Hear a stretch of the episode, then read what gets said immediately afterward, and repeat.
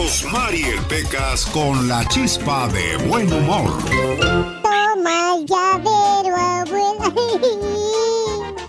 ¿Y, ¿Y ahora por qué lloras? Señorita Rosmar, ayer mi abuelita fue al doctor. Ajá, ¿y qué pasó? ¿Qué pasa, güey? ¿Por qué vienes tan triste? Ay, chamaco. El doctor me dijo que debo tomar estas pastillas por el resto de mi vida. Pues eso que tiene de malo es para tu salud, abuelita. Pues cómo no me voy a preocupar si nomás me dio siete pastillas. Rosmarie Pecas con la chispa de buen humor. Y volver, volver, volver. A tus brazos otra vez. Llegaré hasta donde estés. Yo sé perder. Yo Ah, sé no. perder. Ya no me la sé, señorita Rosmar. ¿Qué pasa, Pecas? ¿Cuál es el colmo de un listón? El colmo de un listón, no sé, mi corazón. Que se lo ponga un tontón. Qué chistecito, Pecas. ¿Cuál es el colmo de un pelón? El colmo de un pelón, no sé. Que le vaya de pelos. Rosmarie Pecas con la chispa de buen humor. Este es el corrido del caballo blanco. ¡Venga, mi caballo! A ver, ay, qué bonito tu caballo, Perra, quieto, quieto. Sí. Atrás de la raya. ¿Sabe qué le doy de comer a este caballo para que se vea bonito? ¿Qué le das de comer para que sea tan chulo ese caballo? Bueno, le doy 5 dólares y él se va al McDonald's. Era un cuate tan flaco, pero tan flaco, ¿Qué, qué pasaba? que nunca montó a caballo. ¿Por qué? Siempre montó a cabello, señorita. Rosmarie Pecas con la chispa de buen humor. ¡Ay, ay, ay! Mírame, mírame, bésame, bésame, morenita. ¿Qué haces, Pecas? Estoy escribiéndome una carta a mí. Wow, corazón, ¿y qué te estás escribiendo, mi niño? No sé, ¿no ve que todavía no la recibo? El otro día fui a una fiesta de 15 años. ¿Y qué pasó en esa fiesta de 15? Nomás aguanté un mes y me regresé a mi casa. El otro día iba a comprar un perico. ¿Y por qué no lo compraste, Pequitas? Porque todavía estaba verde. Ay, sí serás.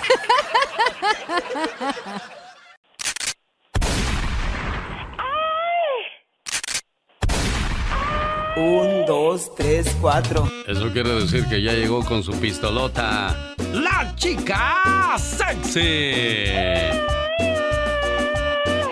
Yo sé bien que estoy afuera, pero el día que yo me muera, sé que tendrás que llorar. Llorar y llorar. Llorar y llorar. Qué intenso. Muy intensos. Un saludo para la gente que tiene muchas alergias, que definitivamente es un mal que, que persigue a mucha gente, ¿no, señor Andy Valdés? A mucha gente, Alex, y que bueno, pues de, de una u otra forma, cuando no trae la pastillita esa contra la alergia, pues nada más los ves que se están rascando o nada más están ahí toque y toque la nariz.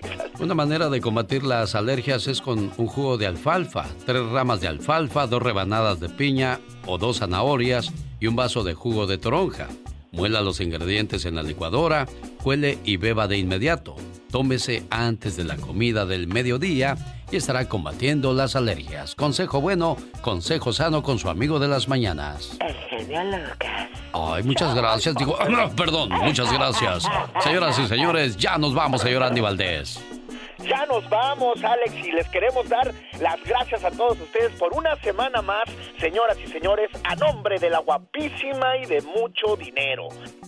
Va de México. En los deportes, la enciclopedia del señor David Faitelson. Tenemos la voz joven de la radio, el señor Omar Fierros, con sus parodias, el gran Gastón Mascareñas.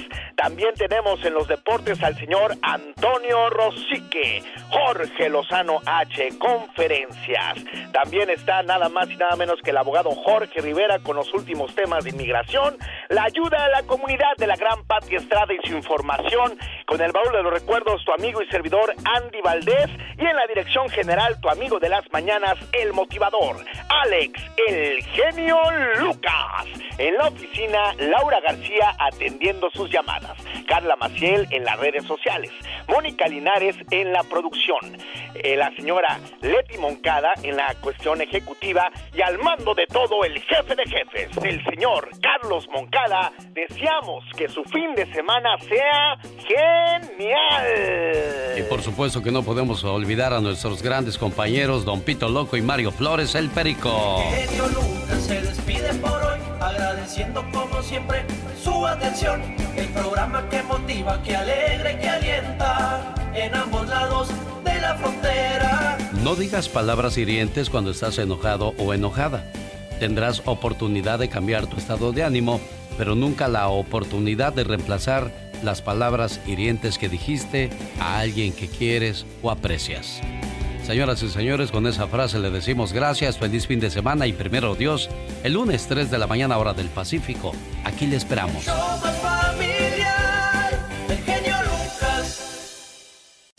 Sean todos bienvenidos a la sección de Gastón Mascarillas que como siempre nos trae su parodia muy divertida y entretenida. Y hoy no es la excepción. Adelante Gastón. Active su cerebro y, despierte sus sentimientos. escuchando a Alex, el genio Lucas. El genio Lucas. Sucede con mucha frecuencia que uno conozca a una persona del mismo signo zodiacal. Si esto ocurre, resulta conveniente saber cómo puede ser la relación con otra persona del mismo signo. Por lógica, usted podría pensar que la relación entre dos signos iguales debe ser buena, pero no siempre es así. Por ejemplo, Aries con Aries comparten muchas cosas, entre ellas el liderazgo y la capacidad de mando. Cuando las relaciones negativas se la pasan compitiendo entre sí y se convierten en grandes pero rivales. Tauro con Tauro. Son amigos inseparables y disfrutan igual de las cosas tranquilas. Es una relación buena. Géminis con Géminis. La relación es magnífica, aunque no muy duradera pueden llevarla y pasarla bien, ya que ambos poseen gran habilidad para engañarse mutuamente, y ahí es donde las cosas no funcionan, Géminis con Géminis. Cáncer con cáncer. Mientras no surjan chismes y malos entendidos, puede ser una relación bastante buena. Leo con Leo. Es difícil la relación entre dos leones, sobre todo si ambos aspiran a un puesto superior. Solo si hay respeto podría ser buena, pero será muy difícil encontrarla entre dos Leos. Virgo con Virgo. Son dos amigos que casi se adivinan el pensamiento, gustan de los detalles y divertirse juntos. Tratarán de no tener problemas el uno con el otro y la relación se puede llevar bien. Libra con Libra. Aquí tenemos el encuentro de dos almas gemelas. Les gusta compartir todo y su amistad será para siempre. Esta relación o es buena o es mala, pero no hay término medio entre dos libranos. Escorpión con escorpión. Es una relación explosiva, aunque se lleven bien, les gustará pelear o discutir de vez en cuando. Son indiferentes el uno con el otro y no se pueden ver ni en pintura cuando las cosas comienzan a salir mal. Así es que lo más recomendable no es la relación entre escorpión con escorpión, Sagitario con Sagitario. Es una relación bastante feliz, pues los dos son alegres y jacarandosos, aunque no promete constancia ni seguridad, pero eso sí mucha acción entre estos dos signos. Capricornio con Capricornio. Esta relación puede ser un tanto antagónica, o es muy buena o muy mala. Aquí no hay separación de los tres tipos, pues todo depende en gran parte de que no haya dinero de por medio. Acuario con Acuario. Esta relación es muy bonita, pues tiene los dos acuerdos intelectuales perfectos, se saben respetar. Por último, Piscis con Piscis, con penetración en todos los planos. Esta es la unión fraternal más perfecta de todo el zodiaco. Descubra la forma más sencilla de aprender a perdonar con el genio Lucas. El show. Dándote cada día más energía radial. El genio Lucas. El show. Oye, ¿está pensando someterse a una cirugía? Es importante que sepa que una liposucción no es para bajar de peso. Los implantes solo duran 10 años y debe vigilar que le atienda un especialista certificado. En los tiempos modernos cada vez es más común que hombres y mujeres quieran verse bien, por lo cual los consultorios de los cirujanos plásticos se mantienen a tope hoy día. Cada vez hay mayor información sobre la forma en que se hace este tipo de intervenciones y hasta hay financiamientos especiales que ofrecen los bancos para este fin. Una cirugía de esta naturaleza no tiene límites. Esto varía de persona a persona, pero se habla de lo más recomendable es entre 3 y 6 litros de grasa que hay que sacar del cuerpo. A medida que se saque más grasa de lo establecido, los riesgos comienzan a aumentar. Esto ocurre porque junto con la grasa se extraen líquidos corporales, entre ellos sangre. Si se saca más sangre de lo que pueda soportar una persona, se somete a un riesgo mayor. Se estima que entre el 30 y 50% de cada cantidad que se considere grasa es sangre, explica un especialista. Hay métodos para evitar que esa sangre sea una cantidad importante que se extraiga del cuerpo. Por ejemplo, hay técnicas en las que antes de operación o de una operación se inyecta debajo de la piel una sustancia que es una mezcla de adrenalina o epinefrina, que hace más pequeños los vasos sanguíneos y con esto la sangre llega a ser solo un 10%. Por ello es necesario que el paciente se realice todos los exámenes que le solicite su médico y no le vaya a pasar lo que a otras personas, quedar incluso en estado de coma. La lipoescultura es la cirugía estética que más se realiza hoy día. Su finalidad es moldear la silueta corporal, no es para bajar de peso. Después de la liposucción, la cirugía facial es la más solicitada. En ese sentido, el especialista mencionó que en los últimos años el número de hombres que se someten a este tipo de operaciones ha venido en aumento gradual, pues en la sociedad lo estético personal se introduce como elemento apreciado. Senos. A decir de José Luis Romero Zárate, hoy día las mujeres son más conocedoras del terreno que están pisando. Cada día tienen un mayor cuidado de sus senos, por lo tanto, cada vez solicitan más este tipo de cirugías. En Estados Unidos se aplican implantes de silicón y otros de una solución salina que en caso de una ruptura, bueno, pues no se dañe el cuerpo. A través de los años sí es posible que estos implantes se lleguen a debilitar y hay que reemplazarlos. Y como término medio, los doctores se recomiendan cada 10 años. O sea que lo que se pone en su cuerpo no es para siempre. Dándole felicidad a tu vida. Alex, el genio Lucas. Presentando a Jorge Lozano, hoy hablándonos de amigas y amigos incondicionales. Jorge, buenos días. Mi querido Alex, muy buenos días, qué gusto saludarte. Así es, amigos incondicionales. Oiga, qué difícil es discutir con una amiga o amigo de esos que usted considera verdaderos. Un reciente estudio revela que los adolescentes crean y mantienen amistades duraderas, pero solo por medio de las, de las redes sociales. Imagínense nada más, rara vez conviven en persona. Y es que no hay nada como las amistades tradicionales Alex, la, a la antigüita. Entre sus amigas y amigos, seguramente usted sabe perfectamente los que llegan por un rato, de esas que se topa en fiestas y piñatas, con las que convive y platica muy bien, pero no serán muy duraderas. Y también reconoce a esa comadre que le entiende cuando nadie más le entiende, la que nada más le hace una cara y la otra ya sabe lo que quiere decir. Si de sus amigas quiere saber cuál se va a volver la incondicional, la que va a estar en las buenas, las malas y las peores, le comparto las cuatro razones más comunes por las que las amigas y amigos incondicionales se mantienen juntos. Número uno, porque saben demasiado la una de la otra. Son de esas amigas que saben que los secretos que comparten jamás podrían ser revelados y ambas saben que no les conviene discutir. Comparten vergüenzas, historias, chistes y apodos que nadie entendería. Ellas solitas entienden. Quédese con los amigos con los que hay un vínculo tan estrecho que separándolos se sentiría incompleto.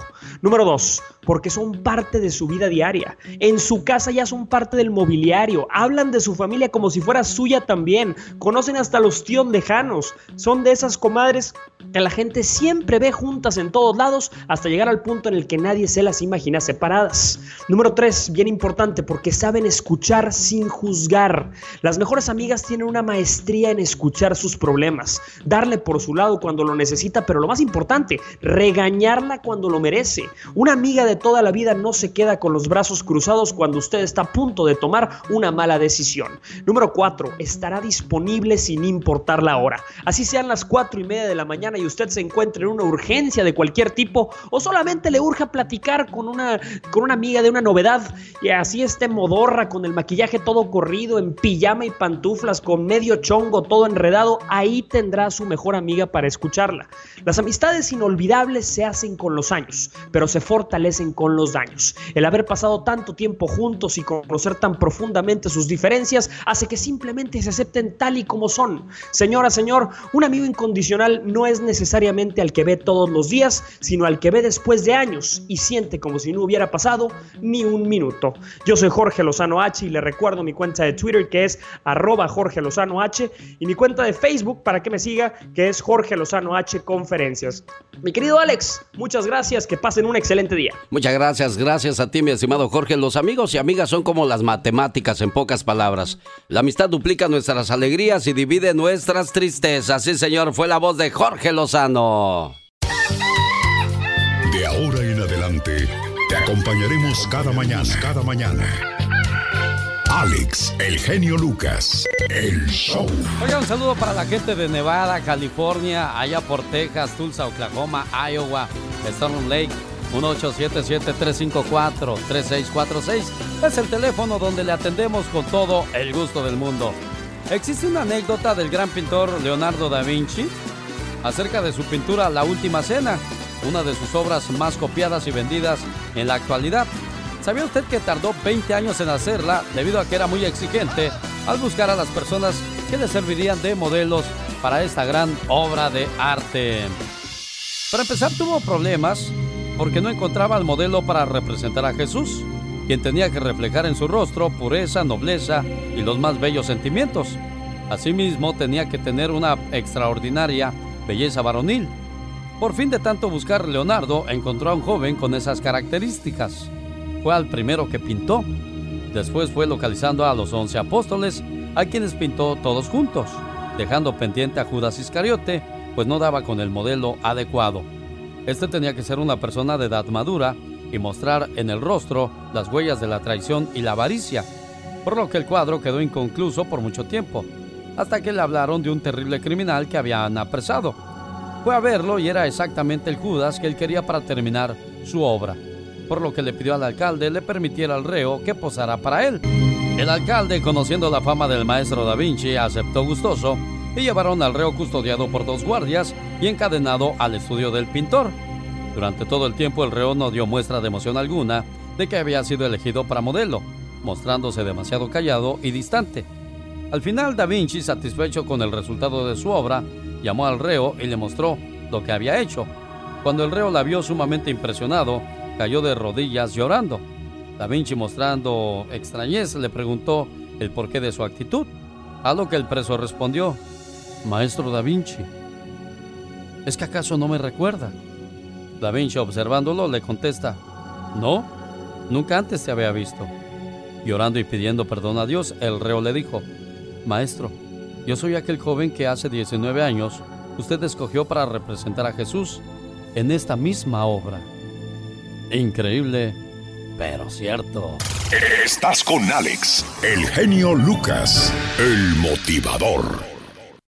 En el aire. En el aire. En el aire. El motivador de tus mañanas. Lucas.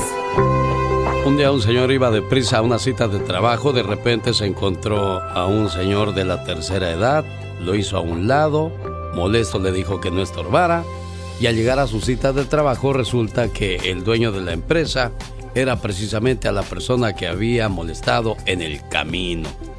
Aguas, la vida te da sorpresas, sorpresas te da la vida, como la historia que comparto con todos ustedes a continuación.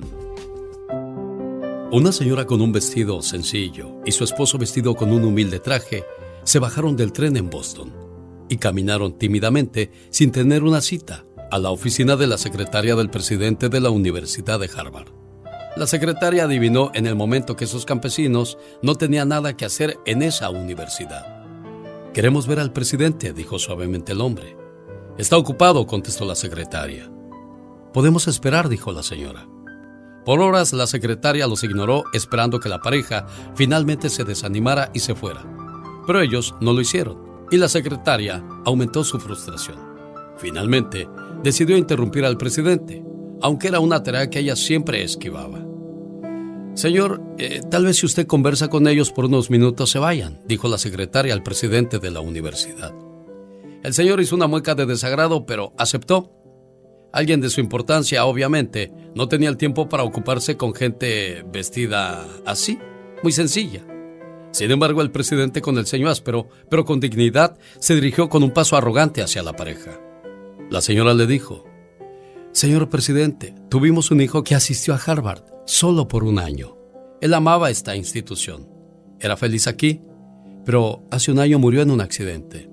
Mi esposo y yo deseamos levantar algo en alguna parte del campus que sea en memoria de nuestro hijo.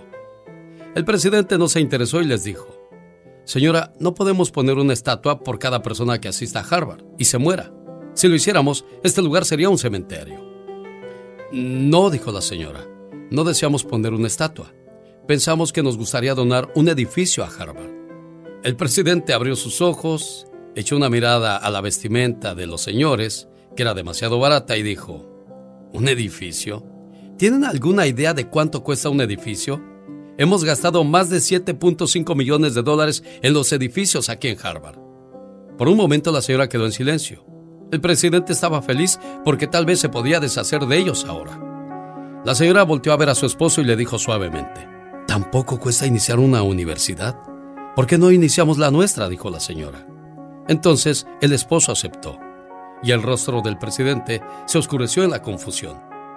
El señor Leland Stanford y su esposa se pararon y se fueron, viajando a Palo Alto, California, donde establecieron la universidad que lleva su nombre. La Universidad Leland Stanford Jr. fue inaugurada en 1891 en Palo Alto, California, en honor al fallecido hijo de aquel matrimonio. Y hoy día, la Universidad de Stanford es la número uno del mundo, muy por encima de Harvard. Qué fácil es juzgar a la gente y qué fácil es equivocarse al juzgarlos por sus apariencias. Claro, las mentes ocupadas, las almas limpias y los corazones satisfechos no tienen tiempo ni interés de juzgar a los demás. ¿Verdad que no, oigan? El genio Lucas. Este es el programa número uno de la radio en español. ¡Ya llega tiempo! ¡Alex! El genio Lucas. Bueno, eso lo dijo mi mamá y mis hermanas, que son las que más escuchan este programa. Qué padre que nos acompaña en cualquier parte del mundo, porque ahora con las redes sociales ni sabemos dónde nos están escuchando, señor Andy Valdés. No, Alex, pero llegamos ahora sí que a lugares recónditos que nunca jamás nos escuchaban. ¿Quién iba a pensar que con esta tecnología pues íbamos a tocar corazones en todos lados y nos iban a escuchar, Alex? Sin duda alguna. ¿Cómo se llama tu mamá, señor Andy Valdés? Mari Carmen Jiménez Juárez, su nombre artístico, Yamilet, la muñequita que canta y baila. Bueno, tu mamá tuvo la fortuna de hacer lo que más le gustó. Ella fue bailarina, eh, sigue trabajando en lo que más le gusta. Es, ¿Qué es tu, tu jefa en el cine mexicano, Andy? Es delegada de actores, delegada de la ANDA, son los que se cuidan de, se encargan más bien de cuidar los derechos de los actores, que tengan un buen camerino, una buena comida, un buen hospedaje y que no se pasen de horas extras, Alex. ¿Tu mamá qué, qué hizo en la vida con su vida, valiendo la redundancia, Katrina?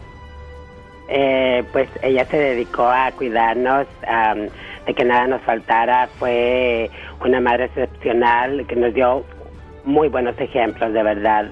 Eh, que donde ella está, me está dando su bendición. La quiero mucho. Ama de casa. Bueno, yo un día le pregunté a mi mamá que qué es lo que le hubiese gustado ser. Ella me dijo que, que maestra. ¿Usted alguna vez le ha preguntado a su mamá cuál era su sueño cuando era joven, cuando era niña, cuando era muchacha? Para las mamás que alguna vez tuvieron un sueño, Mi sueño antes de tener a mis hijos siempre fue como viajar por todo el mundo. Yo soñaba con ser contadora, tener un- mi propio salón de belleza. con estudiar.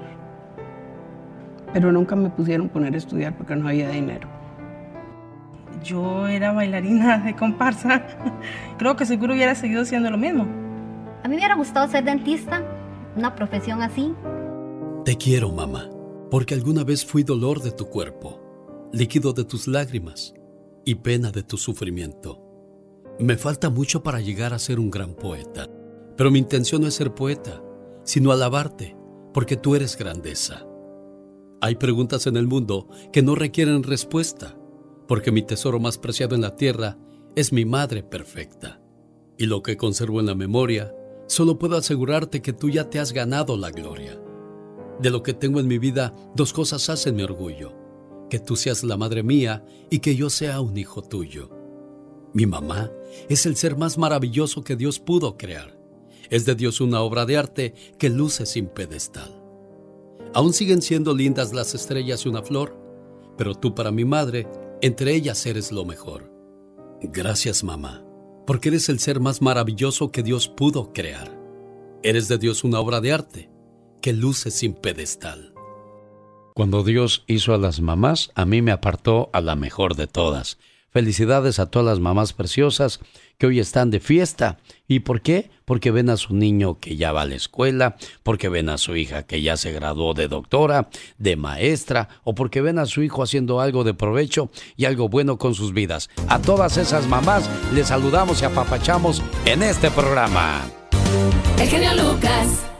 Genio Lucas. Una sección que cada vez le gusta más y más a nuestro auditorio, la de Jorge Lozano H en vivo y a todo color desde Monterrey, Nuevo León, México. Atracción en las mujeres. Ese es tu tema el día de hoy, Jorge Lozano H. Con gusto, mi querido genio. Mi sección de hoy es para los hombres, para los caballeros que me están escuchando. Algunos solteros, algunos casados, algunos juntados. De todo hay en la viña del Señor. A veces las mujeres no entienden todo lo que hacemos, motivados por ellas. Algunos se dedican al ejercicio, otros a trabajar arduamente para que no falte nada, otros son detallistas, románticos, poetas o músicos. Sea cual sea su pasión, es inspirador encontrar quien la comparta con usted y quien lo encuentre atractivo por ser quien es. Muchos han intentado descifrar cuál es el secreto detrás de la atracción de las mujeres. ¿Será acaso una esencia que despide el hombre con olor a, con olor a siete machos? ¿Será acaso una pancita tierna y abrazable que en las noches sirve como almohada y en los inviernos produce calor? ¿Será quizá el pelo en pecho o la voz tosca, gruesa, lo que mueve fibras en las mujeres al grado de prender el boiler de la atracción? Quizá nunca lo sabremos con seguridad, pero el día de hoy me atreveré a compartirle lo que según estudios son las tres fuentes de atracción en las mujeres y dígame por favor si le suenan. Número uno, una personalidad segura y original.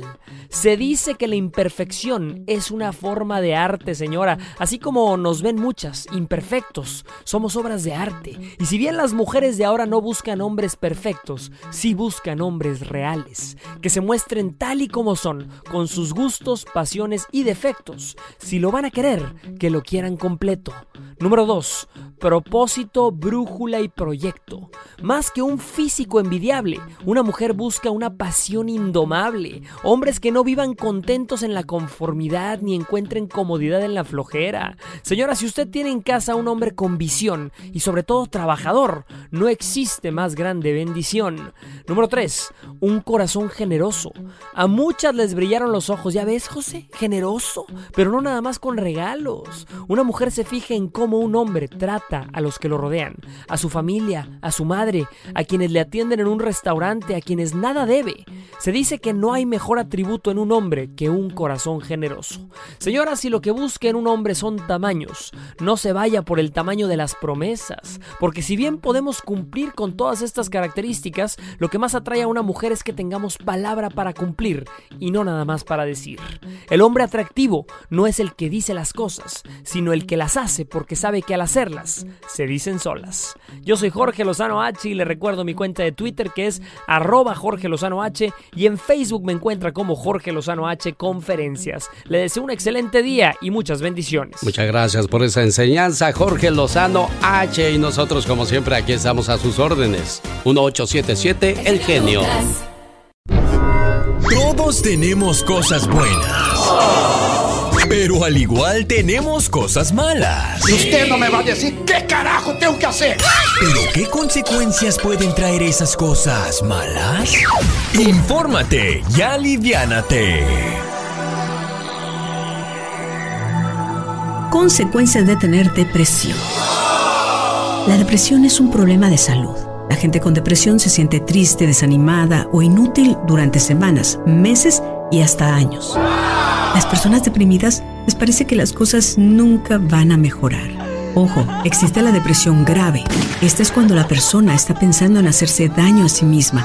Si tú eres una de esas personas, por favor, busca ayuda lo antes posible. O si tienes a alguien que está intentando contra su vida, por favor, puedes acudir a una red nacional de prevención del suicidio y no le dejes solo o sola.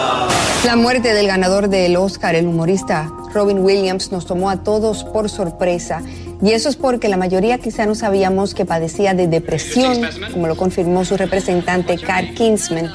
Williams representó para quienes lo conocieron de cerca esas dos caras de la mitología griega, la musa cómica, Talía la trágica, Melpómene ese lado oscuro que a veces esconden muchas personas comunes, pero en especial aquellos genios que se salen de la marca, que son creativos a un nivel que para el resto se hace difícil de comprender.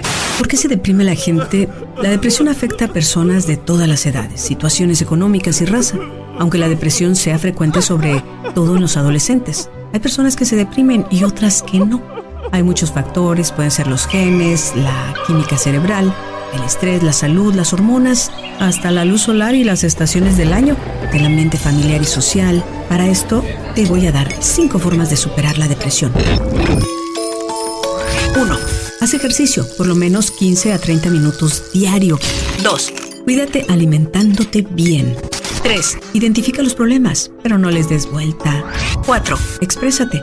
Y 5. Siempre ve el lado positivo de las cosas.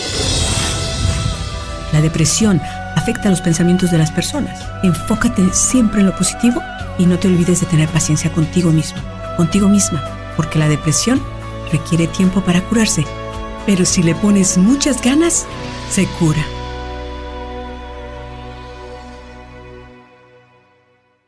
En, vivo y sin fronteras. La alegría del genio Lucas. ¿Cómo te cambia la vida antes de ser mamá y antes de ser papá? Antes de ser papá, pues no te preocupabas por si ganabas mucho o poco dinero. Ahora que eres papá, tienes que preocuparte por ganar mucho dinero porque los niños llevan muchos gastos, señor Andy Valdés. Sí, Alex, y bueno, como tú bien apuntas, uno trata de darles lo mejor, lo que uno no tuvo, ¿no? En su infancia y, y pues vaya que hay veces que te piden cosas que están fuera de, del alcance de uno, Alex. Cuando eres soltera y sin compromiso, te puedes arreglar como quieras, puedes ir a comprarte la ropa que quieras, pero una vez que te casas, una vez que tienes niños, la vida te cambia drásticamente tu manera de pensar. Y si no me lo crees, escucha este mensaje. Antes de ser mamá, yo comía mi comida caliente, mi ropa lucía planchada y limpia todo el día. Podía sostener largas y tranquilas conversaciones telefónicas. Antes de ser mamá, me dormía tarde, tan tarde como quería y jamás me preocupaban las desveladas.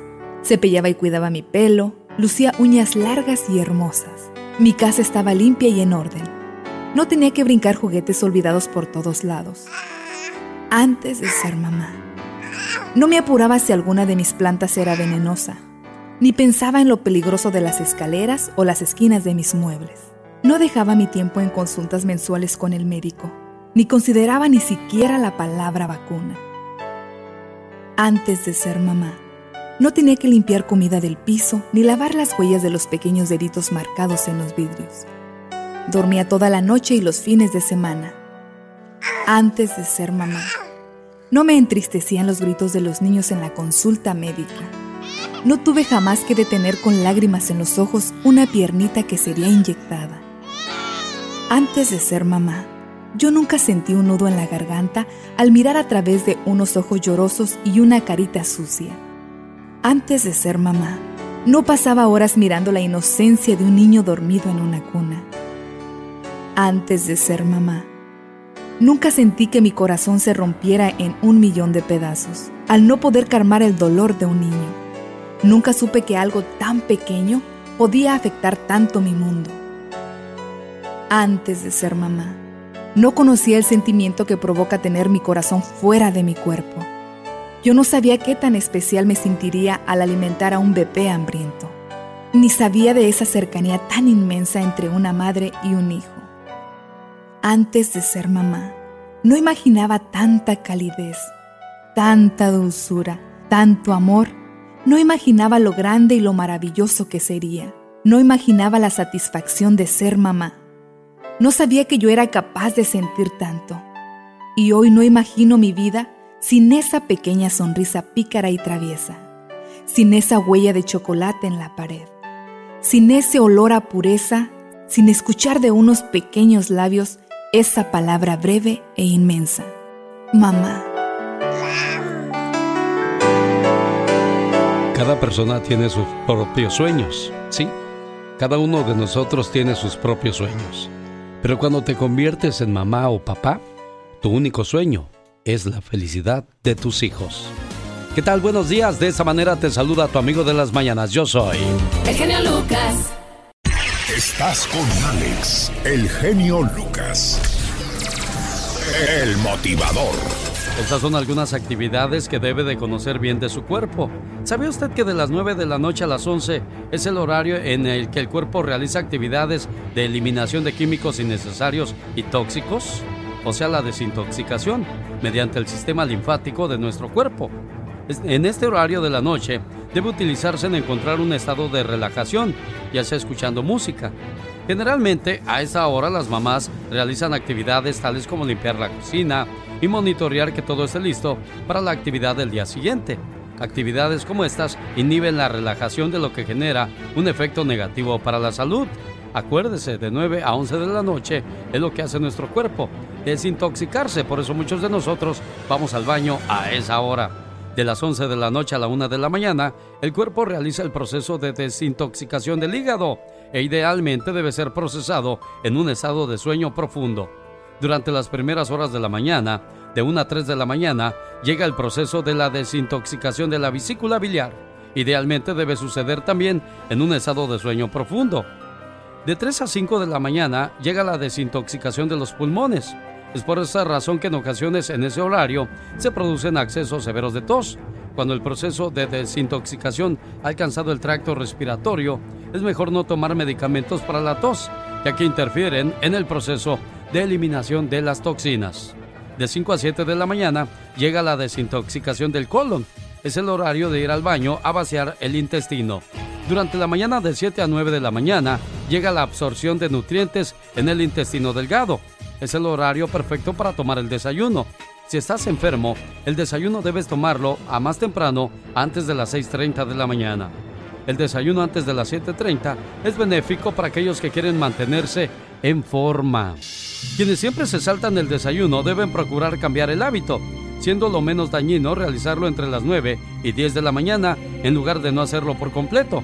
Dormirse tarde y despertar tarde interrumpe el proceso de desintoxicación de químicos innecesarios en tu organismo. Además de eso, debes de tener en cuenta que de las 12 a las 4 de la mañana es el horario en el que la médula ósea de tus huesos produce la sangre. Así es que procura dormir bien y no te acuestes tarde. Cuida tu salud, cuídate, quiérete tú mismo, porque créemelo, nadie mejor que tú lo hará. Estás con Alex, el genio Lucas, el motivador. Esta, esta, esta es la fábrica de los sentimientos. Cuando hablas con Dios, no seas como el que va con el doctor y le dice que está enfermo y que él mismo le dice la manera de cómo curarlo. ¿No se supone que el médico para eso estudió? ¿Para regresarte la salud? Bueno, escuchemos la historia de Dios y la siembra. Cuentan que hace años Dios decidió bajar a la tierra para darse cuenta cómo andaban las cosas, viéndolas y sintiéndolas tan de cerca como los mismos hombres. Dios decidió vestirse de blanco y entrevistarse con el hombre más inteligente de una comunidad de granjeros. Los sabios de aquella región escogida dialogaron al fin de designar a uno de ellos para la gran entrevista con Dios, la que se llevaría a cabo en la cima de la montaña más cercana. Se eligió a un granjero viejo al cual le encargaron algunos cuestionamientos para ser planteados a Dios. Aquel viejo se armó de valor y se acercó a la luz blanca, donde estaba Dios. Con voz nerviosa empezó a decirle, Puede ser que seas Dios y que hayas creado este mundo. Probablemente has hecho todas las cosas bien, pero por lo que yo he aprendido en los campos, tú no sabes nada de agricultura, Dios. Qué bueno que has bajado a la tierra a enterarte, porque tienes muchas cosas que aprender y rectificar. Con gusto me pongo a tu disposición, afirmó Dios. Escucharé tus consejos y todo lo que señales me interesará. Yo creo que hay muchos errores en eso de los ciclos de la luna, el sol y las estrellas, en lo referente a las tempestades y terremotos. Pero para no abrumarte, los sabios de mi pueblo sugieren que nos des el tiempo de un año y las cosas se hagan a nuestra manera, Dios, y veremos lo que pasa. Estamos seguros que al corregir eso, nadie en el pueblo padecerá pobreza. ¿Y qué es lo que piden? Que en estos 12 meses no queremos truenos ni nubarrones, mucho menos ventarrones, ni plagas para las cosechas ni demasiado calor. Queremos que todo sea confortable para la tierra, perfecto para el trigo, los viñedos y las flores. Dios estuvo de acuerdo con las peticiones y condiciones del granjero.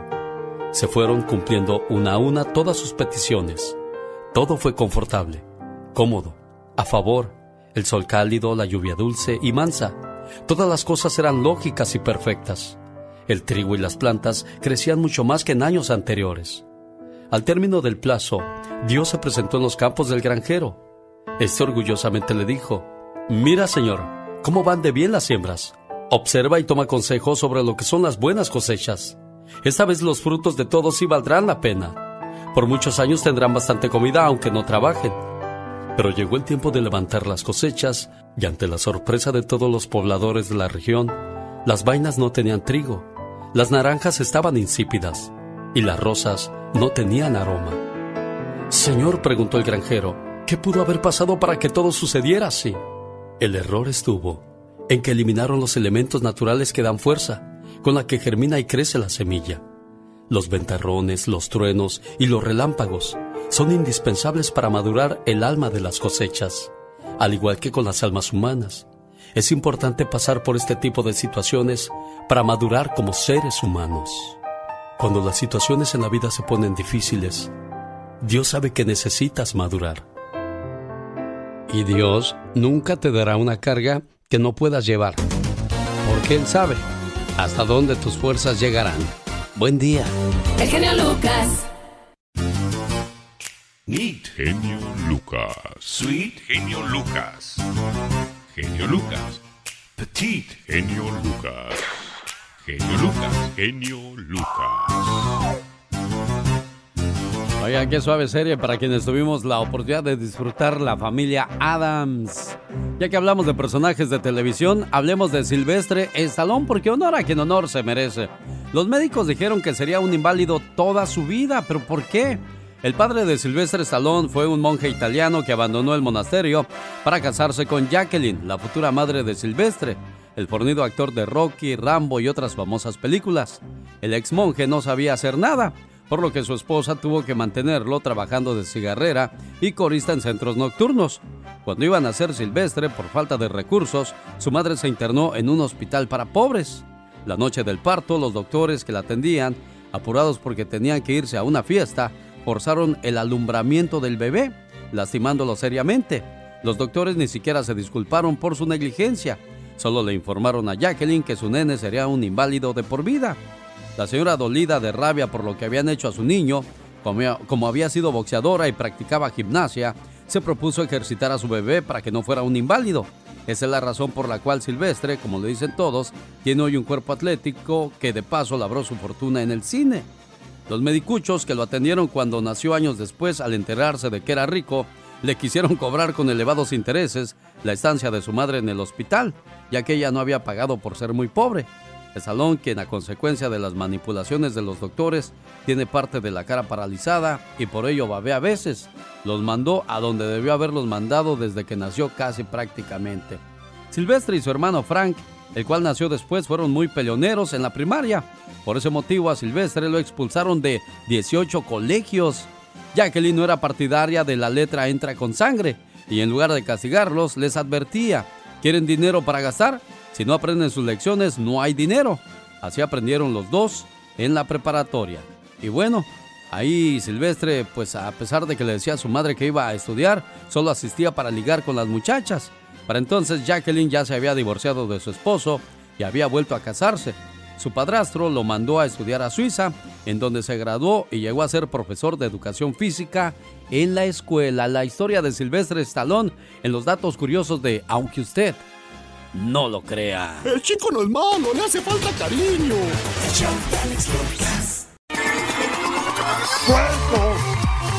Súper feliz de saludarle a esa hora del día a la gente que nos escucha en Denver, Colorado, en las montañas de Colorado. ¿Cómo estamos en Yuma, Arizona, el centro? Amigos de Albuquerque, Nuevo México, El Paso, Texas, McAllen, Brownsville, Forward, Texas, Alabama, Phoenix, 1877, El Genio a sus órdenes. Un saludo para aquellas personas que pronto se van a casar y bueno, pues van a ser felices con el amor de su vida y como dicen por ahí, fácil es enamorarse. Desenamorarse es más difícil todavía y lo peor de todo, lo caro que podría salirte. ¿A qué viene todo esto? Escucha esta historia. La mayoría de los mortales envidiamos la fácil y glamurosa vida de los famosos. Muchas personas se cambiarían por ellos fácilmente, pero ignoran uno de los más grandes inconvenientes de ser una persona célebre, el divorcio fama, amor y fortuna es una difícil combinación. Son muchos los actores, cantantes y artistas que sorprenden cada año a sus admiradores con sonados romances y separaciones. Cambian con frecuencia de pareja hasta convertirse en la envidia del resto de los mortales, pero no es oro todo lo que reluce, porque algunos sus divorcios les han salido demasiados caros. Enamorarse no cuesta nada, pero desenamorarse puede suponer una fortuna. Sino que le pregunten a Michael Jordan, tuvo que pagarle a su exmujer Juanita Bano Jordan, una funcionaria bancaria con la que llevaba casado desde 1989, 150 millones de dólares por el divorcio. Su divorcio le costó al exjugador del baloncesto casi la mitad de la fortuna que hizo en toda su, su carrera y es según la revista Forbes el más caro de toda la historia.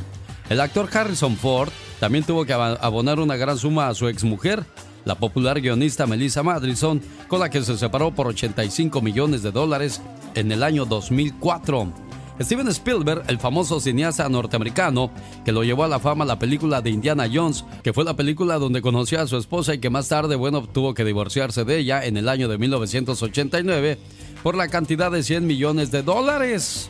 A los que también les costó más de un quebradero de cabeza separarse de sus mujeres fue a los veteranos actores Kevin Costner y Michael Douglas, el protagonista de Danza con Lobos pagó 80 millones de dólares a su ex esposa Cindy Silva, con la que estuvo casado 16 años, aunque usted no lo crea.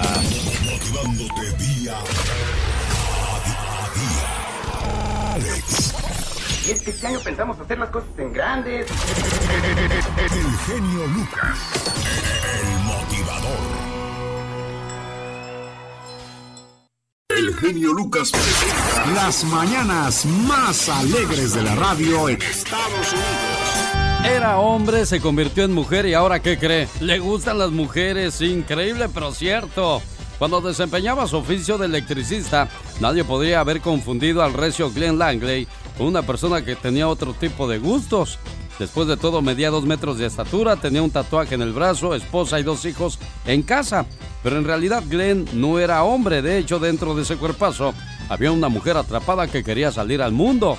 Glenn de 40 años de edad dijo que siempre se sintió muy diferente de los demás muchachos porque prefería los vestidos femeninos y las muñecas.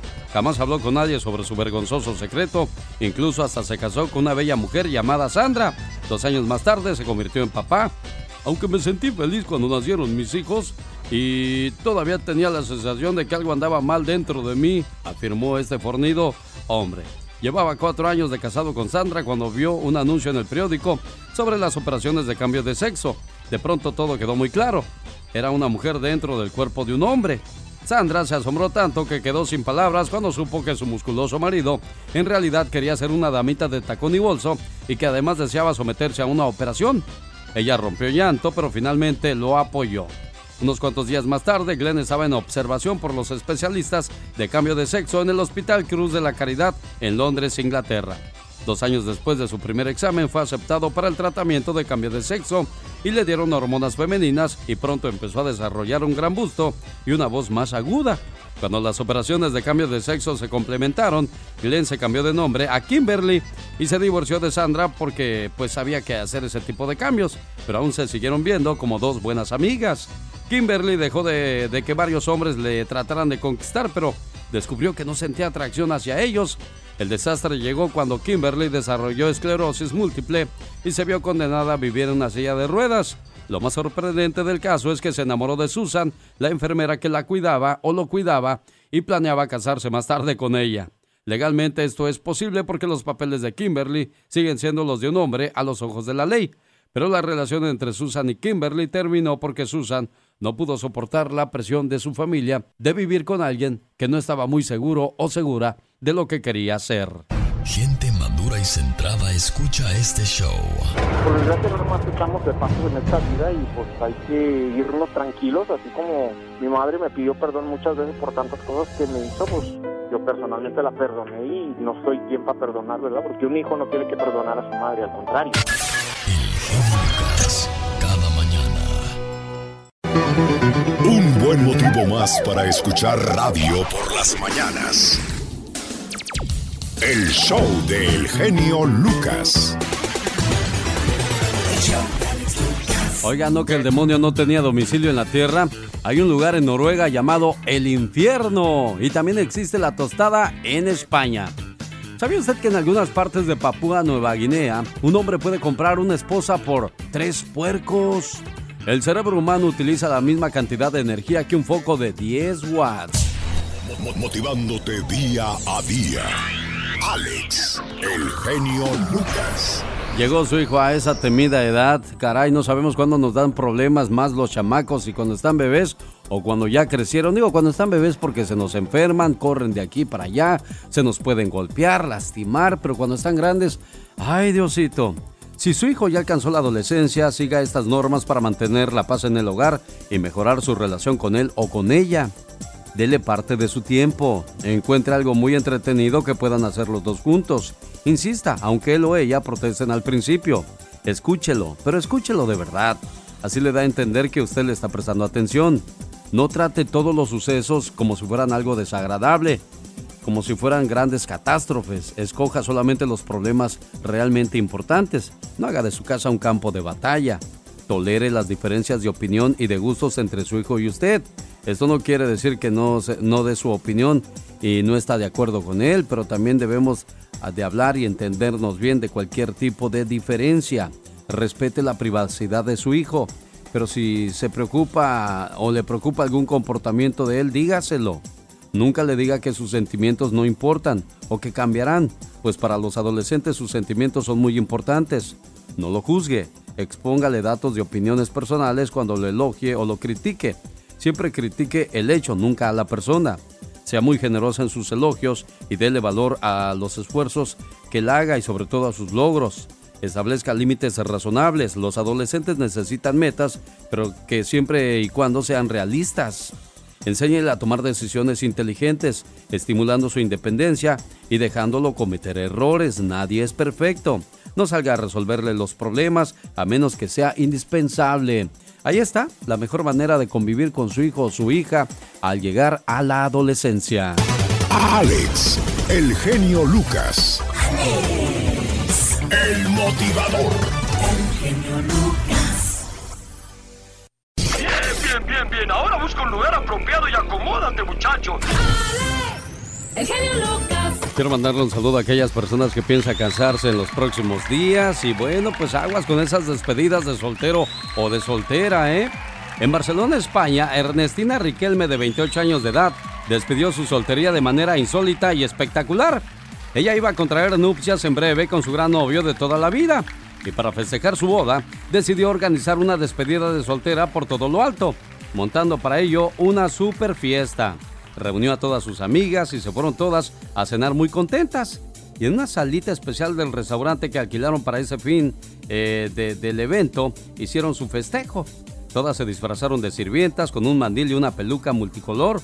Hubo bromas, chistes y juegos típicos de las despedidas de soltera, pues con connotaciones sexuales. Tras un montón de copas de este, estas muchachas se animaron y decidieron acudir eh, en grupo a un espectáculo de, de muchachitos, ¿no? Muy famoso en su localidad por la calidad de lo que ahí se presenta.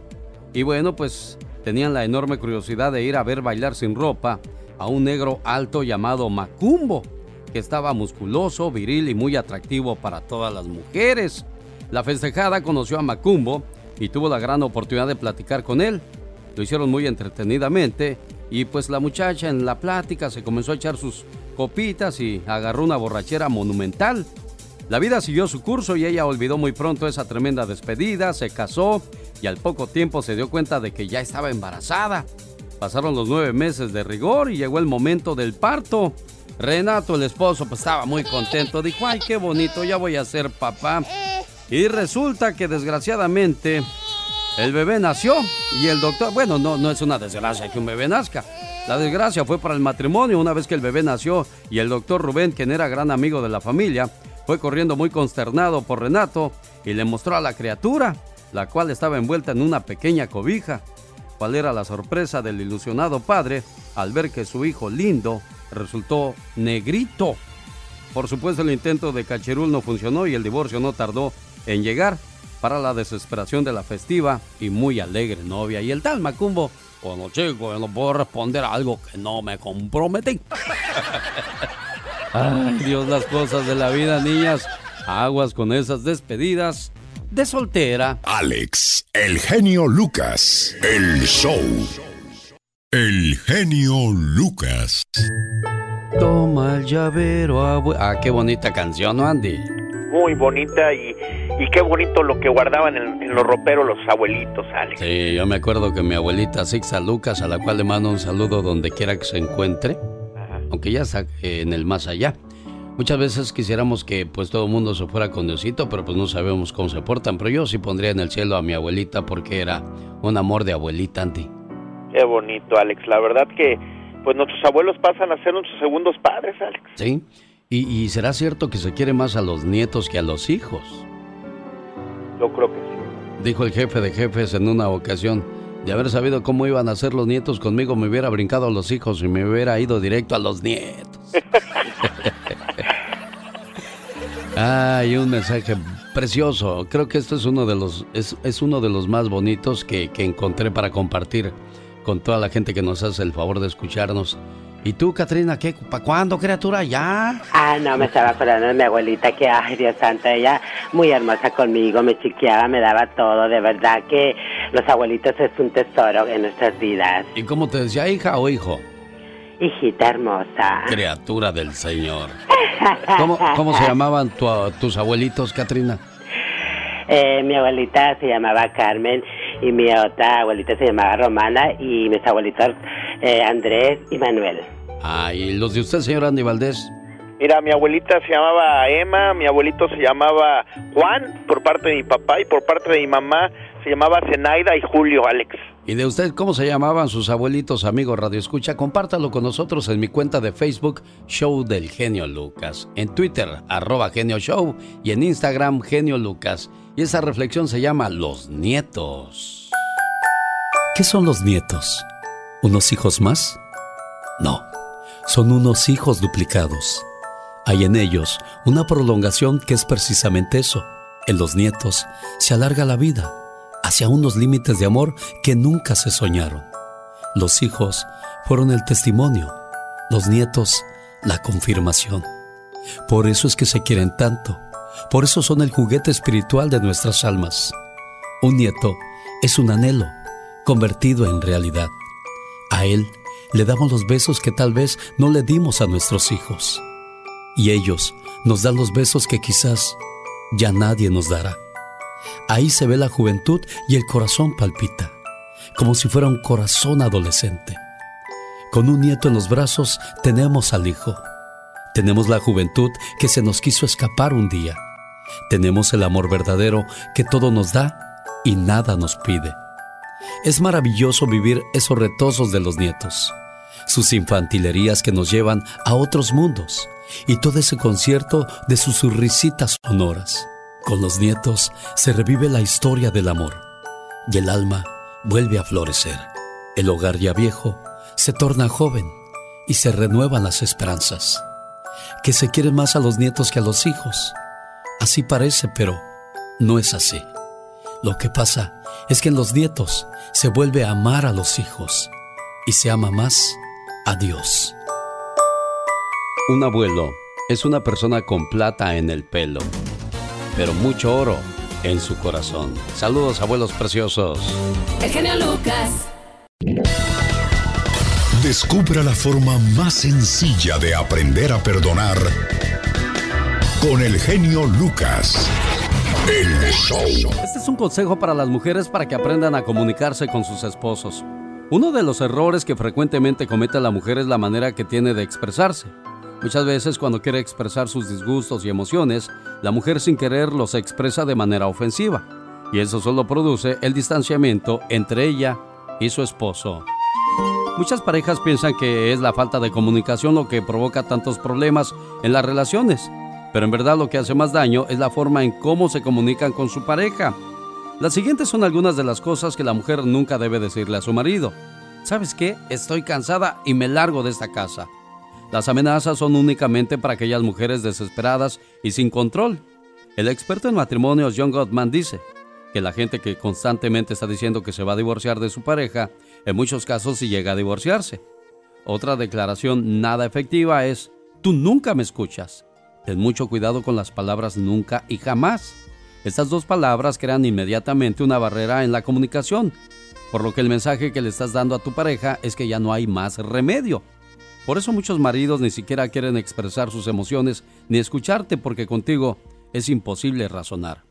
Otra de las declaraciones más aborrecidas y que provoca mucha impaciencia en los hombres es, por ejemplo, cuando andan de malas o tristes y ellos preguntan, ¿te pasa algo? Y las mujeres responden, no, nada, no tengo nada. Está mal la respuesta. Esto solamente crea frustración. Cuando existe algún problema, negarlo solo va a acarrear más problemas. Lo grave es que crea resentimiento y esto produce el alejamiento, además de ser deshonesto. Por eso, si existe algún problema, no te quedes callada. Dile sí, mi amor, algo anda mal y quiero hablarlo contigo. Si quieres tener una excelente relación con tu pareja, tienes que aprender a comunicarte con él. Tienes que dejar a un lado las amenazas. Tienes que dejar de criticar y culpar. Tienes que ser honesta y directa. Lo más importante, tienes que comunicar tus emociones de una manera agradable. Al tomar estos pasos, la falta de comunicación ya no va a existir en tu relación con tu marido y todo irá mucho mejor por el bien de la familia. El show. Los programas más picudos de la radio, ¿no? Escuchando tu programa día con día. Nos das muchas horas de entretenimiento. Oyendo su programa siempre. Increíble.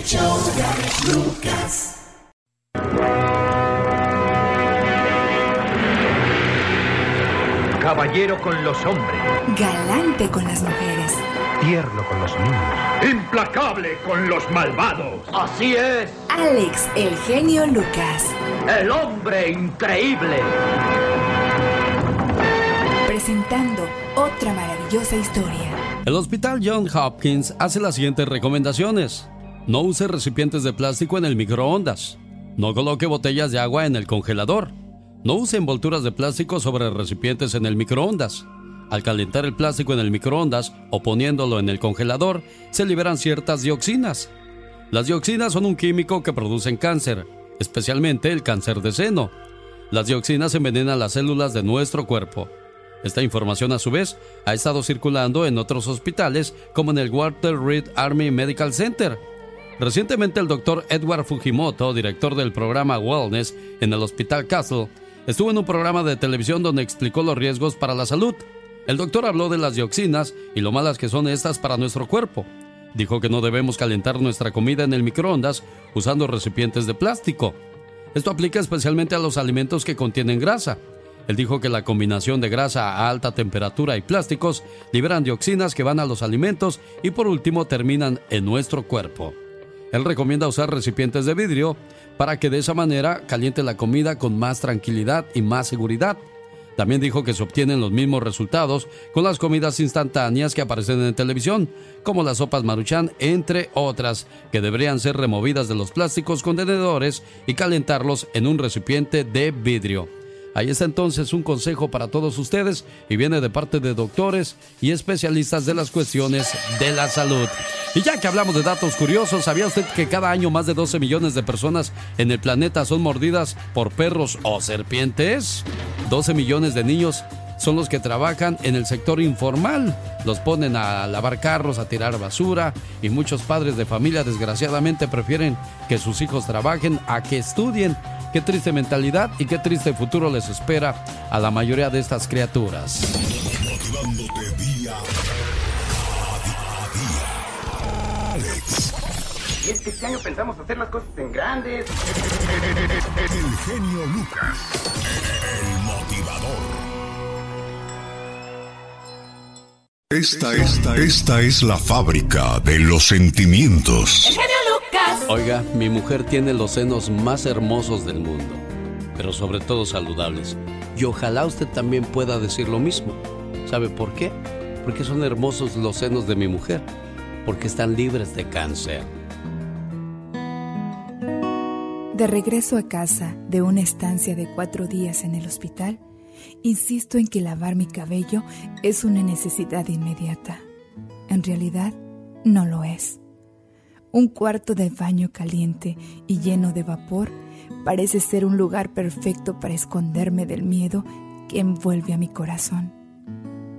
Pospuse el inevitable momento durante todo el tiempo en que me desvestía y también mientras me hundía en el agua jabonosa caliente. Pero ya no lo puedo aplazar más. Así que permito que mi vista se deslice lenta y cuidadosamente hacia abajo, hacia el espacio vacío donde solía encontrarse mi seno izquierdo.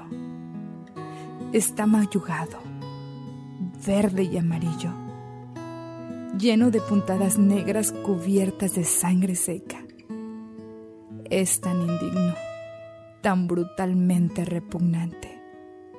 Rápidamente concibo exóticos planes mentales para evitar que mi esposo Jim me vuelva a ver alguna vez desnuda. La pasión mutua ha sido muy fuerte en nuestro matrimonio, pero ahora todo eso parece haber terminado. ¿Cómo lo podría seducir con una figura mutilada y asimétrica? Apenas tengo 43 años y me avergüenzo mucho de mi cuerpo por esta traición. Me recuesto en la tina y olas de tristeza me recorren. La puerta del baño se abre y Jim camina derecho y atraviesa mi nube de autocompasión. Sin decir palabra, se inclina para colocar despacio sus labios sobre cada uno de mis párpados. Él sabe que para mí esta es una de nuestras tradicionales muestras íntimas favoritas para decir te amo. Todavía en silencio y sin vacilar se inclina más abajo. Me preparo para la repentina aversión que no le será fácil ocultar. Jim mira sin disimulo mi herida y con cuidado besa las espinosas puntadas. Una vez, dos veces, tres veces. Se levanta y me sonríe amoroso. Luego me sopla un beso especial por correo aéreo, mi segunda tradición favorita, y cierra suavemente la puerta a sus espaldas. Mis cálidas y agradecidas lágrimas ruedan por mis mejillas y caen gota a gota en el agua. Pero la herida en mi pecho sigue igual, pero la del corazón desapareció. No olvides, por favor, revisarte con tu doctor. Acuérdate, mujer, cuídate y quiérete a ti misma. Tu vida vale mucho. Es el mensaje de tu amigo de las mañanas. Yo soy el genio Lucas. Rosmarie Pecas con la chispa de buen humor. Qué bonito soy, qué bonito soy, cómo me quiero. Ah, ah. ¿Cómo se adora ese chamaco? Oiga, señorita Rosmar. ¿Qué pachuca mi corazón? Ayer el doctor me dio unas pastillas para la memoria. Lo malo es que se me olvida tomármelas. Oye, señorita Román. Oigo, Pecas. Estoy bien orgulloso de mi hermana el mayor. ¿Por qué, mi corazón? Es mecánico dental. ¿Es dentista, mi Pecas? No, desarma coches con los dientes. Rosmarie Pecas con la chispa de buen humor. El otro día me dijo mi hermana ¿Qué te dijo, corazón? Pecas, ya sé cómo dejar que un hombre deje de acosarme sexualmente. Ah, mira cómo. Casándose con él, señorita. Dice que después ya no las buscan para nada. No, ya no. Y que se parecen a los a las palomitas de maíz los señores. ¿Cómo? Porque solo te llenan por un ratito y enseguida te vuelve el hambre. Todos tenemos cosas buenas Pero al igual tenemos cosas malas. Usted no me va a decir qué carajo tengo que hacer. ¿Pero qué consecuencias pueden traer esas cosas malas? Infórmate y aliviánate.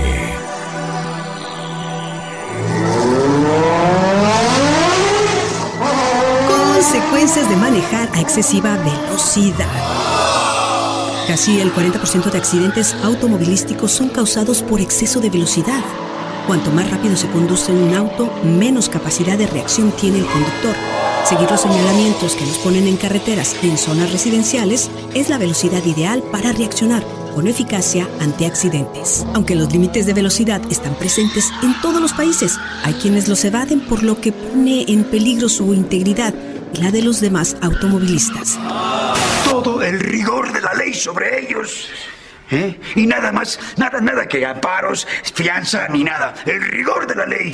Por desgracia, esta situación provoca que al año mueran más de 9.000 personas en Estados Unidos. Es importante tener en cuenta que los límites de velocidad están para protegernos. Y es que la rapidez también afecta la seguridad, incluso cuando se está manejando al límite, como por mal tiempo, cuando una carretera está en reparación o en un área de noche y no se alcanza a ver nada.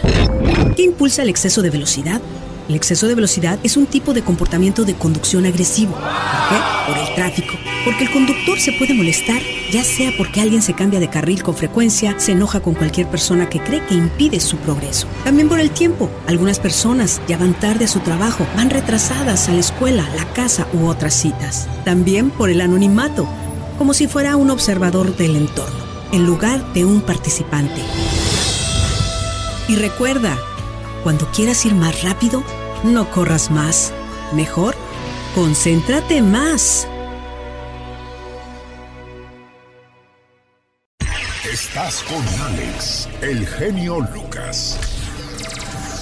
El motivador. Esta historia podría sonar como chiste, pero es verdad. Le disparó al amante de su esposa porque este no le pidió permiso de estar con ella. Dijo que podía dormir con su mujer, pero que antes tenía que avisarle. Un acaudalado hombre de negocios que toleró el romance de su esposa durante 18 meses, finalmente disparó a su rival en amores, porque una noche el amante de ella no le pidió permiso. De acuerdo con los testimonios de la corte, Hans Potter, de 63 años, sabía muy bien que Kate Thomas dormía con Virginia, su esposa, y no se oponía en lo absoluto. Mi relación con Virginia comenzó porque él mismo lo propició, asegura Kate de 52 años, quien era huésped de la casa de los Potter. Estaba perfectamente consciente de lo nuestro. Hans no se oponía a esto, pero quería mantenerlo en secreto para que los vecinos no se enteraran. Y siendo huésped de su casa, todo estaba bien. Más adelante me pidió que le notificara antes de tener relaciones con ella, y yo le dije que, pues, era ridículo, pero pues, estaba bien. Katie Virginia, de 58 años, dice que el extraño triángulo amoroso comenzó porque Hans sufría diabetes y quedó impotente. No soy una maníaca sexual, solo tengo deseos normales, asegura Virginia, originaria de Surrey, Inglaterra. La gente podrá decir que esto, este arreglo pues es un- una locura, pero pues yo estaba tranquila y todo estaba funcionando bien durante mucho tiempo. Ahora el matrimonio ha terminado. Hans ha sido sentenciado a dos años de prisión y Kay, quien recibió un disparo en el cuello, sufre de constantes dolores de cabeza y mareos. La noche de la tragedia, pues, sucedió cuando los tres habían estado tomando y Hans decidió salir a la calle. Virginia me tomó del brazo y me llevó a la recámara, recuerda Kate. Pero se sintieron demasiado tomados como para continuar y regresaron a la sala de la casa. Cuando Hans regresó, las cortinas de la recámara estaban cerradas. Convencido de que su esposa y Kate habían hecho el amor sin haberle pedido permiso al hombre, tomó su rifle, los buscó en la sala y disparó al amante. Lo último que recuerdo es que yo estaba tirado en el suelo, dijo Kate. Después ya no me acuerdo de nada hasta que desperté en el hospital. Hans insiste en que el rifle se le disparó accidentalmente, pero el juez no le creyó. Yo siento mucha pena por mi esposo, señaló Virginia, quien sigue viviendo con Kate. Cuando Hans salga de la prisión, se va a divorciar para que ahora sí puedan disfrutarse el uno al otro sin tener que andar pidiendo permiso, aunque usted no lo crea. Un buen motivo más para escuchar radio por las mañanas. El show de Alex Lucas. Mo- Motivándote día a día. Alex, el genio Lucas, Dicen que mascando chicles elimina el problema de las agruras. Y bueno, el chicle es una fórmula natural de lule que se obtiene del árbol del zapote, una planta bastante conocida en México. Ha existido la costumbre de masticarlo desde la época prehispánica. Esto era el conocimiento del inventor norteamericano Thomas Adams, pero él quería emplear ese producto como un sustituto de plástico para fabricar juguetes, llantas de bicicleta, botas y hasta máscaras. Esta idea, según cuenta una leyenda, se la dio el dictador mexicano en el exilio, Antonio López de Santana, quien aseguró que podía proveerle grandes cantidades de este material a buen precio. Sin embargo, el proyecto de Adams no tuvo éxito debido a la suavidad del material. En 1845, frustrado por sus intentos fallidos, se llevó a la boca una pieza de jarabe de maple endurecido que había sobre la mesa donde él desayunaba. De inmediato le llegó la idea de darle sabor a la goma del chicle. En febrero de 1871 empezó a comercializarlo en forma de bolitas de colores y hoy día los encontramos de todos sabores y hasta de postre, aunque usted no lo crea. Estás con Alex, el genio Lucas. El motivador. Depresión posparto, un serio problema. Es lo que siempre quisiste. Soñaste con ser mamá desde que tienes uso de razón. Y sin embargo, ahora que tienes a tu bebé, él, desgraciadamente, no para de llorar. No sabes qué pasa. Parece que ya todo ha perdido el sentido. Quizás te ayude a saber que no estás sola. Miles de mujeres sufren de depresión posparto cada año. El recién nacido no es el único miembro de la familia que debe adaptarse a las nuevas circunstancias que le rodean. De la mano del deleite que implica la llegada del bebé, surge una gran cantidad de expectativas y responsabilidades que conllevan a una profunda ansiedad. Alrededor de 3.000 mujeres norteamericanas sufren de una aguda depresión postparto cada año y requieren asistencia profesional, llamando al 1-800-994-9662 para más información. El National Association Postpartum Care cuenta con personas especializadas para ayudarle con las tareas de la casa y del niño. El número gratis de esta asociación es 1-800-453-6852. Si en algún momento siente el impulso de lastimar a su bebé, pida urgentemente ayuda a un familiar o llame inmediatamente al 911. Un buen motivo más para escuchar radio por las mañanas. El show de Alex Lucas. Vamos a hablar de curiosidades sobre Don Ramón. Es como no escuchar entre los admiradores del programa que cuando se fueron de la vecindad Kiko y Don Ramón, nada volvió a ser igual. Se perdió esa chispa, ese humor genial que hizo el programa más vanguardista de su época. El 9 de agosto del 2012 se cumplieron 23 años de la muerte de Don Ramón Valdés y es buena ocasión para recordar algunas cosas que hizo este gran actor mexicano que no ha sido reconocido en su magnitud e importancia en el mundo artístico. He aquí algunos datos que hacen grande a Don Ramón. Él provenía de una de las familias más destacadas del mundo artístico mexicano, los Valdés. Su hermano Germán fue reconocido en la época dorada del cine mexicano como Tintán, mientras Manuel el Loco Valdés y Antonio el Ratón le siguieron los pasos. Aunque se le conoce con el papel de Don Ramón o Rondamón, como decía el chavo, Ramón Valdés actuó en más de 50 películas, muchas de ellas con las más grandes figuras del cine mexicano, como Pedro Infante y Mario Moreno Cantinflas. A pesar de que en el programa siempre lo tildaban de feo, al punto que lo llamaban chimpancé reumático, Ramón Valdés fue un eterno galán. Después del cigarrillo, su vicio eran las mujeres, dijo alguna vez. Él se casó en tres oportunidades y llegó a tener 10 hijos. Algunas frases que hizo populares en el programa y que nunca estaban en los libretos fueron: Mapos, ¿ahora? No te doy otra nomás porque. ¿Qué pasó? ¿Qué pasó? Vamos ahí. Si serás, si serás. Con permisito, dijo Monchito y se fue a tomar un cafecito. Fue el único de elenco del programa que no necesitó un vestuario especial para su personaje. Tal como llegaba vestido, se iba al set con su clásico pantalón de mezclilla, su gorrita celeste y una camiseta negra. Emilio el Tigre Azcárraga, dueño de la cadena Televisa, dio una orden que de ninguna clase, de ninguna producción, de ningún personaje se le viera fumando bajo amenaza de despido inmediato. La orden se cumplió con todos, menos con don Ramón Valdés, con quien el empresario tenía una gran amistad y sentía gran admiración. En 1979 renunció al programa de Chespirito debido a los nuevos manejos que tenía en la producción Florinda Mesa, pareja de Roberto Gómez Bolaños, y que provocó también la salida del show de Carlos Villagrán. Su última gira de trabajo fue en Perú en 1987, en la que aprovechó para grabar una publicidad para los populares turrones San José. María Antonieta de las Nieves, la popular chilindrina, aseguró recientemente que lo vio en Lima en ese tiempo y nunca imaginó que moriría más tarde su gran amigo don Ramón Valdés. El show del genio Lucas te gustará. Recomienda, recomienda, recomiéndalo, recomiéndalo.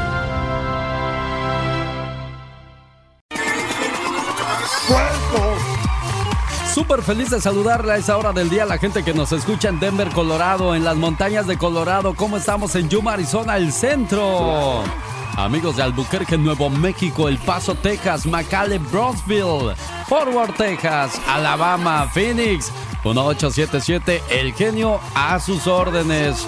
Un saludo para aquellas personas que pronto se van a casar y bueno, pues van a ser felices con el amor de su vida y como dicen por ahí, fácil es enamorarse.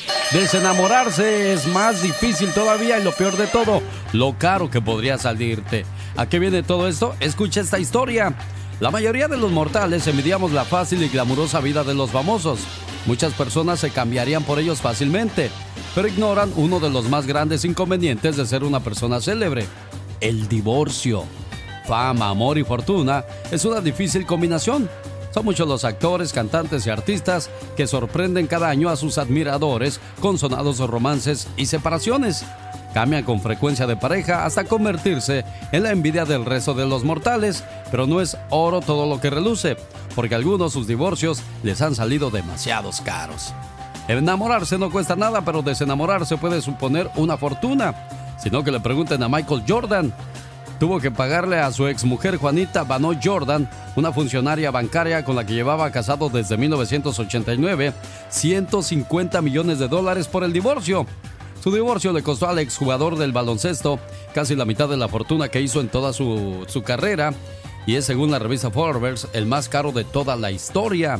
El actor Harrison Ford también tuvo que abonar una gran suma a su exmujer, la popular guionista Melissa Madrison, con la que se separó por 85 millones de dólares en el año 2004. Steven Spielberg, el famoso cineasta norteamericano que lo llevó a la fama la película de Indiana Jones, que fue la película donde conoció a su esposa y que más tarde, bueno, tuvo que divorciarse de ella en el año de 1989 por la cantidad de 100 millones de dólares. A los que también les costó más de un quebradero de cabeza separarse de sus mujeres fue a los veteranos actores Kevin Costner y Michael Douglas, el protagonista de Danza con Lobos pagó 80 millones de dólares a su ex esposa Cindy Silva, con la que estuvo casado 16 años, aunque usted no lo crea.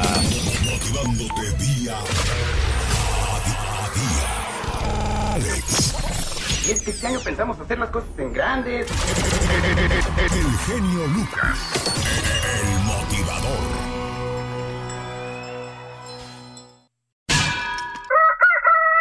Que no se le duerma el gallo y despiértese con el show del genio Lucas. Todos hemos escuchado la quinta sinfonía de Beethoven y otros éxitos más, pero pocos conocemos realmente su historia. Afortunado en los negocios, desafortunado en el amor. Experimentó el sufrimiento desde temprana edad, probó una infancia llena de martirio y la falta de apoyo paterno y muchas penurias a lo largo de su existencia, hasta culminar con la pérdida total de su oído. Beethoven vivió en un hogar donde su padre era un completo irresponsable. Él nació en 1770, el 16 de diciembre, en Bonn, Alemania. Su padre, Johann, era un aragán sin remedio, a pesar de tener el puesto de cantante de la corte real. Vivió una infancia de gran pobreza y su madre fue una mujer muy sufrida y resignada. Tuvo seis hermanos, pero fallecieron cuatro, dadas las condiciones tan precarias en las que se encontraban. Beethoven fue el segundo de todos los hermanos y el primero que sobrevivió. Desde muy pequeño demostró tener dotes musicales, por lo que su padre vio en él una posible minita de oro y lo obligó a tomar clases de música popular para pedir dinero en las calles. Mas esos intentos fracasaron y el abuelo del chiquillo llamado Kappelsmeer, quien era miembro de la capilla real, lo inició en el gusto por la buena música, al reconocer sus grandes dotes naturales. A la vez asistió a la escuela, pero fue eh, un pésimo estudiante y las matemáticas fueron su mayor pesadilla, pero sacaba sobresalientes notas en la música, por lo que su abuelo mejor lo encaminó a esa rama de las bellas artes. Creció envuelto en la música clásica y siendo un estudiante muy aventajado, estuvo bajo la dirección de Christian Neffe, que fue director de la compañía de ópera de Grossman. A la edad de 13 años, en 1783, Beethoven comenzó a saborear el triunfo. Su maestro lo elogió tanto por sus adelantos que todos los medios de comunicación de ese tiempo dieron a conocer la noticia. En ese mismo año, el joven realizó su primera composición musical. A los 17 años, Beethoven viajó a Viena y conoció personalmente a Wolfgang Amadeo Mozart. Tocó ante el notable compositor y Mozart alabó su talento. Gracias a ello comenzó a colocarse a la par de los grandes entre los músicos favoritos de aquellos años. Pero no todo era miel sobre hojuelas. Para el, para el joven Beethoven, ya que cuando regresó, para el joven Beethoven, cuando regresó a Viena, falleció su madre. Su padre, quien siguió siendo un alcohólico hasta la muerte, lo obligó a tomar el mando de la familia y descuidando un poco así lo que era su carrera, lo que era su vida, la música. Oye, chavo, ¿tú crees que yo sueno cansado? ¿Cansado de qué si no hace nada? Ah, ¿Y quién dice que no hago nada? Pues nunca trabaja. Yo no sé trabajar, podrá defenderme? El genio Lucas. Así es, Alex, el genio Lucas, el show. Oiga, qué feo era vivir en otros tiempos sin anestesia o adelantos médicos como los que tenemos hoy día. A los primeros cirujanos se les llamaba cierrahuesos por razones obvias. En el Reino Unido a los cirujanos se les llamaba a un señor o señora, no doctor o doctora, porque antes muchos no tenían la titulación de la medicina. Los cirujanos llevaban una sierra grande para cortar piernas y otras más pequeñas para cortar brazos. Hoy en la torre. En la antigua India se castigaba a los hombres que eran infieles a sus esposas eh, cortándoles la nariz. En el siglo XIX, el francés Jean-Baptiste realizó las primeras transfusiones. Como las hizo con sangre de cordero, sus pacientes murieron y fue acusado de asesinato. La primera cirugía la practicaban los barberos, quienes blandían una afilada cuchilla para afeitar y de esa manera hacían los cortes. El típico poste rojo y blanco de las peluquerías simbolizaba la sangre que se derramaba durante las operaciones. El color blanco representaba los vendajes. Ahora ya sabemos por qué se ponen ese tipo de señales afuera de las peluquerías, aunque usted no lo crea. Dándote cada día más energía radial. El genio Lucas, el show. Hace siglos Europa sufrió oleadas de varias enfermedades, entre ellas la peste. Una de las enfermedades más mortales de la historia fue la peste negra, un brote de peste que asoló Europa entre 1347 y 1351. Acabó con más de 25 millones de personas. Una de cada tres ciudades enteras fue borradas prácticamente del mapa. La peste negra pudo ser la enfermedad llamada peste bubónica, porque uno de los primeros síntomas era unos horribles bulbos en el cuerpo llamados bubones. En un tipo de peste llamada peste septicémica, la piel de las víctimas se volvía morada o incluso negra y morían al poco de aparecer los primeros síntomas sobre la piel. Como creían que la peste se difundía por el aire y tocando a las víctimas, los médicos se ponían un pico de metal lleno de hierbas. También llevaban una bata negra y guantes de cuero. Se solía culpar a las ratas de la peste, pero en realidad la difundían las pulgas de estos animales. Aunque usted no lo crea. De ahora en adelante, te acompañaremos cada mañana, cada mañana. Alex, el genio Lucas, el show.